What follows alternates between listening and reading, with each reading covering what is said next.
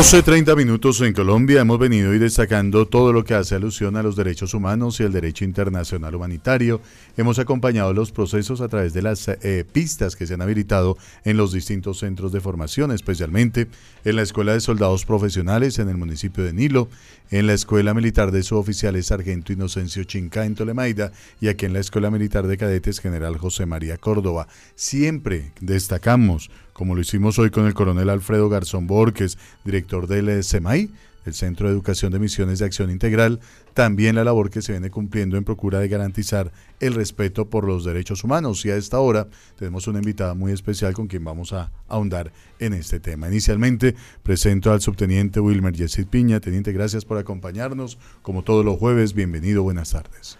Hola Jota, muy buenas tardes, buenas tardes a todos nuestros oyentes. Sí, hoy traemos un programa bastante interesante, pues conmemorando de los Derechos Humanos. Eh, un saludo muy especial a todos nuestros oyentes a nivel nacional y este tema que es bastante interesante. Y que lo hemos abordado Mario Romero con el saludo hasta ahora desde distintos eh, eh, escenarios, en la manera como el personal uniformado es el encargado en las eh, operaciones de garantizar el respeto a la población civil. Sí, señor, desde las directrices que ha dado el propio Ministerio de la Defensa Nacional, el Comando General de las Fuerzas Militares, y las directrices de cada una de las fuerzas para interiorizar toda la cultura de los derechos humanos y el derecho internacional humanitario en cada uno de los hombres y mujeres de el caso del Ejército Nacional y las demás fuerzas. Pues la invitada es la doctora Marta Rocío Gámez Vizcaíno, es Gámez, ¿no? Gámez. Ella es abogada de la Universidad Católica de Colombia, es abogada de la Universidad Antonio de Nebrija de España, tiene especializaciones en Derecho Procesal de la Universidad de Rosario, es magíster en Derecho Internacional Humanitario, Derechos Humanos y Derecho Operacional, precisamente de la Universidad Antonio de Nebrija. Pues ella es la directora institucional y encargada para las fuerzas militares y de policía de la responsabilidad de todo este tema. Grato saludarla, bienvenida y buenas tardes. Buenas tardes, Jota. Buenas tardes a todos los oyentes de la emisora del Ejército Nacional. ¿Le ha quedado tiempo para vivir con tanto estudio, doctora?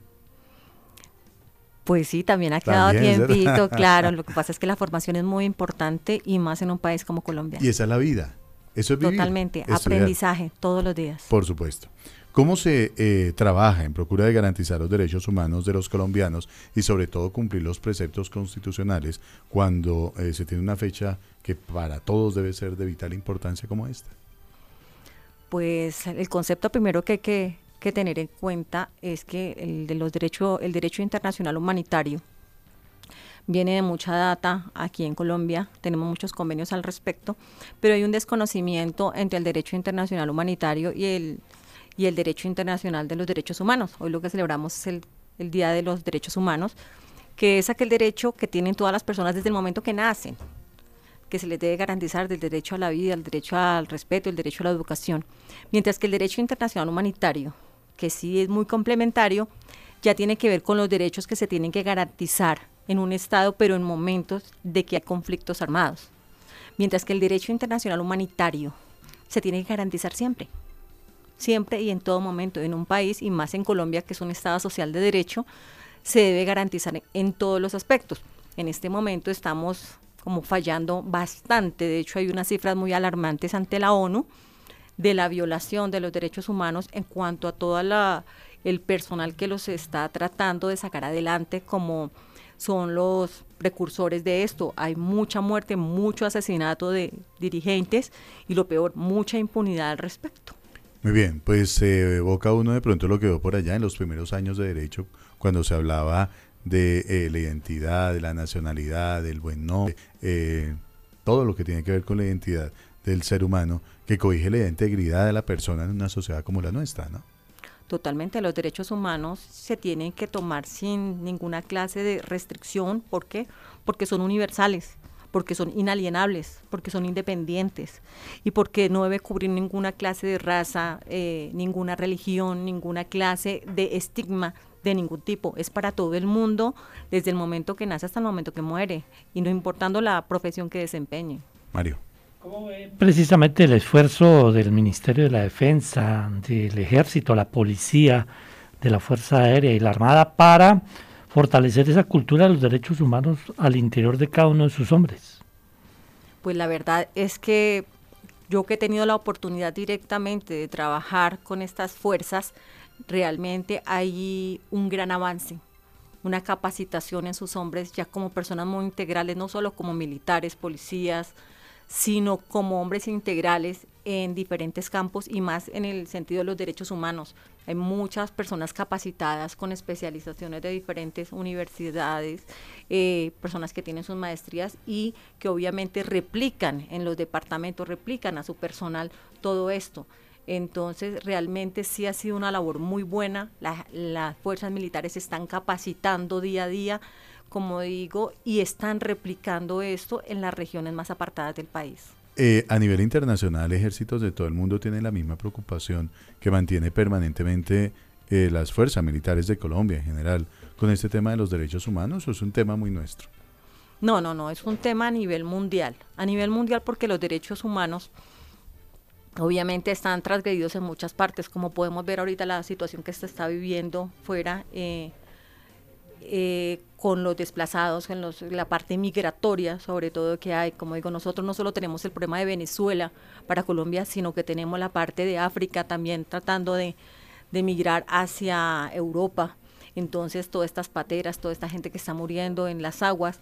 Entonces, esto es un tema que no es solo de Colombia, es un tema a nivel mundial y que realmente se abarca bastante. Lo que pasa es que de pronto los recursos económicos y la educación en otros países está más dada para poder llegar a más gente.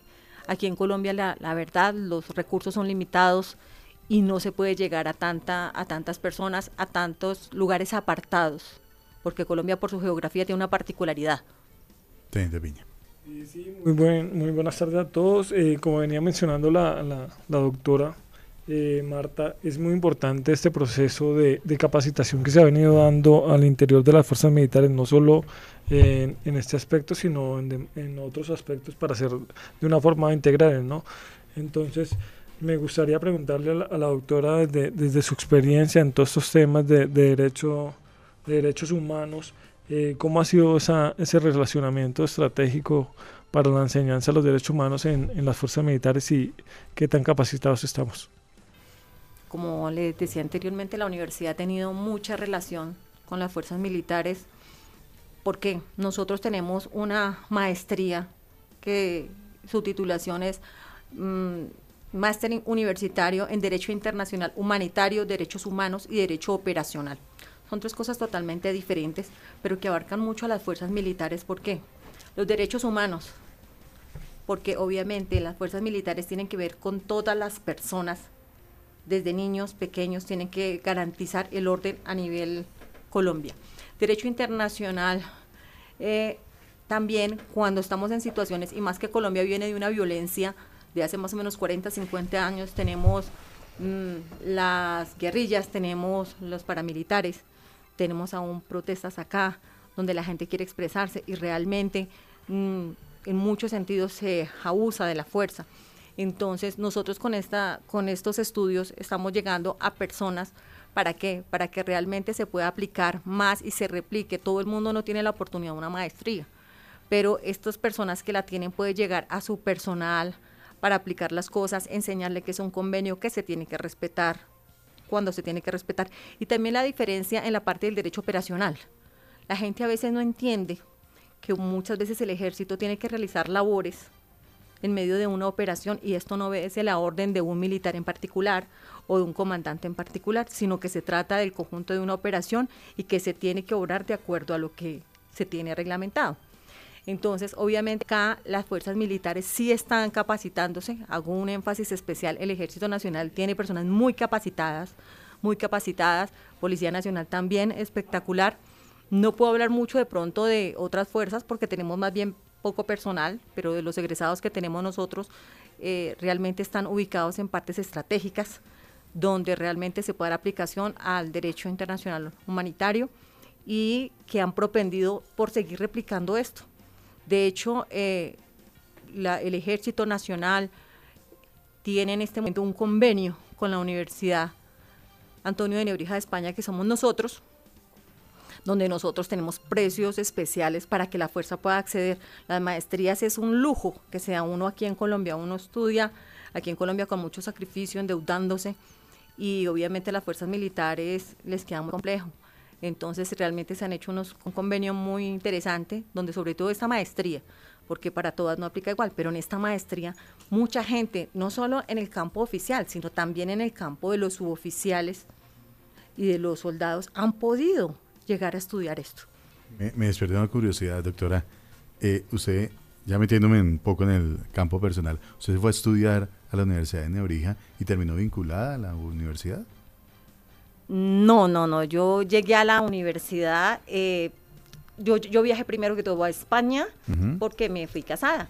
Pero yo era abogada colombiana y obviamente mi profesión allá no era muy, no, no, no se podía convalidar tan fácil. Entonces empecé con lo que me gustaba el derecho y la Universidad Antonio Nebrija me dio la oportunidad de estudiar allá derecho y la convalidada era repetir la carrera. Entonces me puse a estudiar derecho allá y terminé allá. O sea, hizo otra vez la carrera. Hice otra vez la carrera. Bueno, de ahí se fortalece mucho, ¿no? Totalmente, porque entonces uno puede hacer los cuadros comparativos entre los dos derechos. Claro, sí, claro.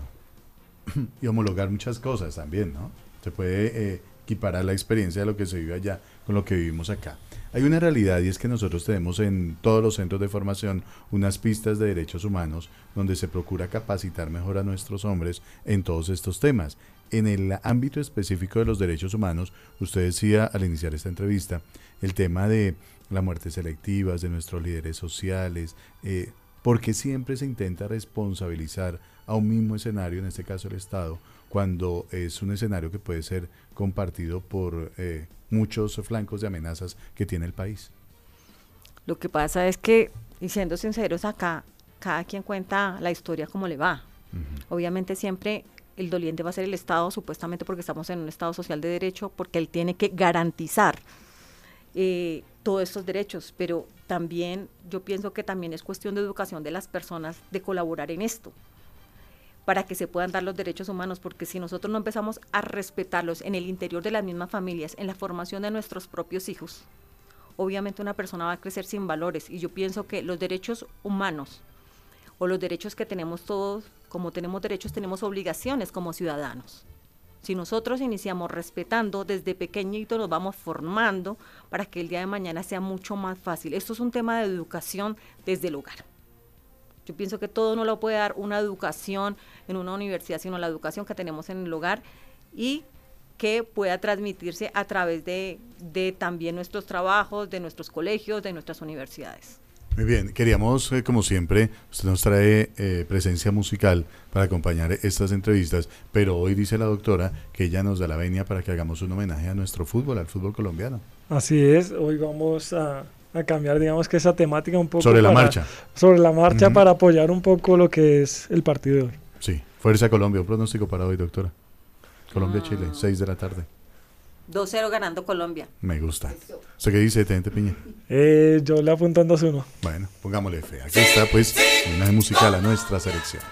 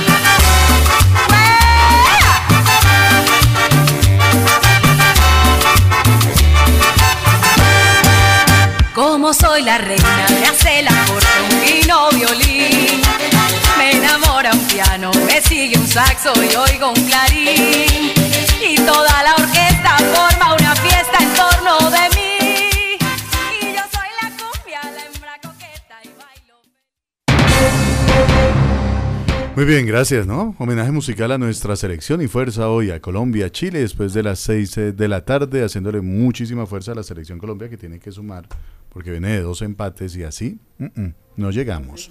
No rinde. 12.48 en Colombia. Estamos hablando con la doctora Marta Rocío Gómez Vizcaíno, abogada de la Universidad Católica de Colombia y experta en todo ese tema de derechos humanos y derecho internacional humanitario. En un día como hoy, donde a nivel nacional, en homenaje a San Pedro Claver, pues llevamos eh, este día que es de tanta responsabilidad, pero sobre todo de generar conciencia en los centros de formación militar, en generar conciencia en la población civil, para que entienda que los soldados de Colombia son los principales garantes, doctora, de los derechos humanos de los colombianos. Totalmente. Todas estas personas, iniciando porque exponen su vida, dejan sus familias para llegar a los lugares, a los lugares más apartados de Colombia. ¿Para qué? Para que podamos tener seguridad, para que podamos tener tranquilidad, para que muchas cosas y muchos procesos se puedan llevar adelante. Entonces, es una fecha muy especial para agradecerles, yo creo que a todas nuestras fuerzas. Cada una pone su granito de arena en su campo por todo lo que hacen por los por los colombianos y también pedirle a los colombianos que no siempre los responsabilicen de todo. Ellos hacen su mayor esfuerzo, pero también nosotros como ciudadanos tenemos que colaborar con comportamiento, tenemos que colaborar con hablar de manera civilizada, no utilizar los medios violentos para hacer nuestras peticiones. Yo creo que hay otras maneras de llegar a conseguir nuestros objetivos que no sea agrediendo a la fuerza pública. Con el tema reciente de la protesta social en nuestro país y lo que hemos vivido, pues se ha, de pronto aquí hay un caldo de cultivo importante para abordar ese tema de los derechos humanos. Totalmente. Acá se habla y todo el mundo responsabiliza, en especial a la Policía Nacional, al, eh, al, de pronto al ejército por usos desmedidos. Pero también yo creo que las personas que están haciendo estos actos vandálicos, ¿alguna vez piensan que estos policías estos militares tienen familia? ¿Que ellos también sienten? ¿Que a ellos les duele también un golpe o una piedra? Obviamente, si bien se tienen que respetar los derechos humanos, también ellos tienen que velar por un orden. Y en medio de esto, de estas operaciones, han tenido que utilizar la fuerza. No son todos los eventos y habrán unos casos muy específicos donde no, pero en la mayoría las fuerzas han tratado de hacer su mejor esfuerzo y nosotros tenemos es que apoyar como ciudadanos denunciando todos estos vándalos para que pueda de verdad la fuerza actuar y pedirle al, al gobierno nacional que se puedan hacer de verdad medidas correctivas en cuanto a nuestro eh, sistema judicial, ya que entre más se coge un vándalo, al rato está fuera. Ya que hablamos de ese tema de protesta social, Mayra nos en un panorama de cómo está a esta hora la ciudad de Bogotá con algunos puntos que han reportado alguna dificultad, Mayra. Así es, JJ, eh, precisamente recordamos que hoy se cumple un año de manifestaciones y de protestas en la capital colombiana, algunos puntos que se encuentran congestionados a esta hora y hablamos eh, de la avenida Ciudad de Cale con avenida Suba, el portal de Suba exactamente, una manifestación que hasta ahora avanza por la avenida Ciudad de Cale con calle 139 generando afectación en la calzada. Eh, se espera o se estima que esta manifestación llegue hasta el sector de la Gaitana. Por otra parte, también eh, manifestación a esta hora en el plantón, en la carrera séptima con calle 11, exactamente en la Plaza de Bolívar, aforo también de personas eh, que a esta hora están afectando este tramo vial. Por otra parte, carrera séptima con calle 64C, calle Aures. En este punto también hay bastante congestión. Y por último, Avenida Caracas con calle 76B Sur, exactamente el puente de la dignidad, congestión por diferentes partes de la capital colombiana y súmele a eso algunas lluvias que también están en varios sectores. Bueno, y súmele que hay partido, entonces la gente quiere llegar temprano a la casa. Gracias Mayra, 1252, Teniente Piña. Eh, sí, cuando hablamos de todo este tema coyuntural de, de, de los derechos humanos, me gustaría preguntarle a la doctora Marta cómo, que para las fuerzas militares, digamos que cuáles son esos principales retos en este proceso de, de adaptación y de capacitación en temas de derechos humanos. Seguir totalmente en sus, en sus aulas, inculcando desde la gente que entra a estas fuerzas, seguir en sus procesos de capacitación siempre con la base de los derechos humanos, el derecho internacional humanitario y seguir capacitando, como digo, no solo en Bogotá, sino seguir replicando. Obviamente algunos tienen acceso a estos conocimientos, pero debemos ser replicadores de todo esto porque las fuerzas militares en este momento tienen un reto muy grande. Y más Colombia este año ha sido muy, muy terrible, precisamente por las protestas, por la inconformidad social, por muchas cosas. Entonces, realmente los retos que se presentan es muy grandes y debemos tener gente capacitada, gente que sepa manejar estas situaciones, que sepa realmente hacer y tener un poder de convencimiento, porque la gente para que realmente entienda que las protestas no se ganan con violencia, se necesita darle razones de peso. Entonces se necesita también eso, que haya la parte cultural, pero también la parte de convicción para llegar a eso. Son grandes los retos que hay y pues esperamos en la universidad o como universidad solidarizarnos en todo lo que podamos apoyar en investigación, porque no es solo que nosotros damos los estudios, sino que nos apoyamos en investigación a varias entidades como la Escuela Superior de Guerra, como el Ejército Nacional, la Policía, para que puedan sacar procesos adelante de ver qué cosas se están haciendo en el exterior que podamos aplicar acá. Le anexaría solamente yo, doctora Gámez, que desde la incorporación de nuestros hombres, porque todo lo que se trae de la familia definitivamente es la base de un buen ser humano y más de un aporte a la sociedad. ¿Qué nos resta por decir, doctora Gámez? No, pues que como Universidad Antonio de Nebrija de España, estamos acá, no solo hay una cosa, una parte muy importante, eh, que no solo nosotros cobijamos con nuestra maestría a militares, sino a todas las personas que quieran capacitarse. Tenemos abogados, contratistas, muchas personas que quieren pertenecer a este grupo de las personas que queremos enaltecer los derechos humanos, el derecho internacional humanitario, que tenemos un convenio vigente, tenemos convocatorias abiertas tanto en octubre como en abril, todos los años, para que por favor eh, estén junto a nosotros con unos precios especiales. No sé si esta sea una oportunidad, cualquier cosa que necesiten, estamos ubicados en la calle 100 con autopista, está nuestra sede de la universidad. Marta Rocío queda a la orden para cualquier cosa que necesiten. Eh, no sé si el teléfono, necesiten el correo electrónico. El teléfono por si quieren comunicarse con nosotros, 313-268-1108. El correo electrónico, mgames, aclaro con A y Z, arroba nebrija.es, o pueden buscarnos por internet en la página www.nebrija.es y decir de que están interesados en los convenios que tenemos con fuerzas militares y con gusto le daremos oportunidad a los que se les pueda ofrecer programas de becas, con mucho gusto también para buenos estudiantes, tenemos muchas oportunidades. Entonces, hoy día también es, si nos queremos capacitar, tenemos que buscar todos estos medios y la universidad los espera pues con los brazos abiertos. Victoria Gámez, muchas gracias por acompañarnos. Teniente Piña, pues como siempre, un nivel alto de los invitados que usted nos trae cada jueves. Así es, Jota. Eh, pues esa es la idea, que todos eh, nuestros oyentes se, se vayan capacitando también en este espacio de diferentes temas, no solo de memoria, sino también temas de transición y derechos humanos.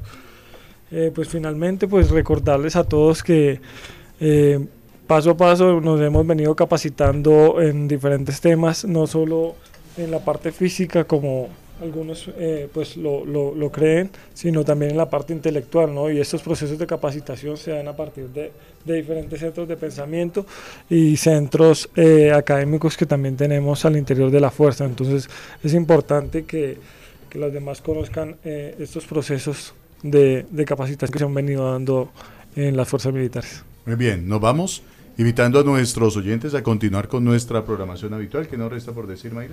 Eh, expectativa, bueno, el partido a Colombia. Hoy mm. eh, aspiremos que vamos definitivamente a triunfar y a sumar en el metropolitano y también esperemos que las marchas sean totalmente pacíficas. No pierda la fe. Nos vamos a Rento Lozano. La invitación mañana a las 6 de la mañana los esperamos en el informativo nacional.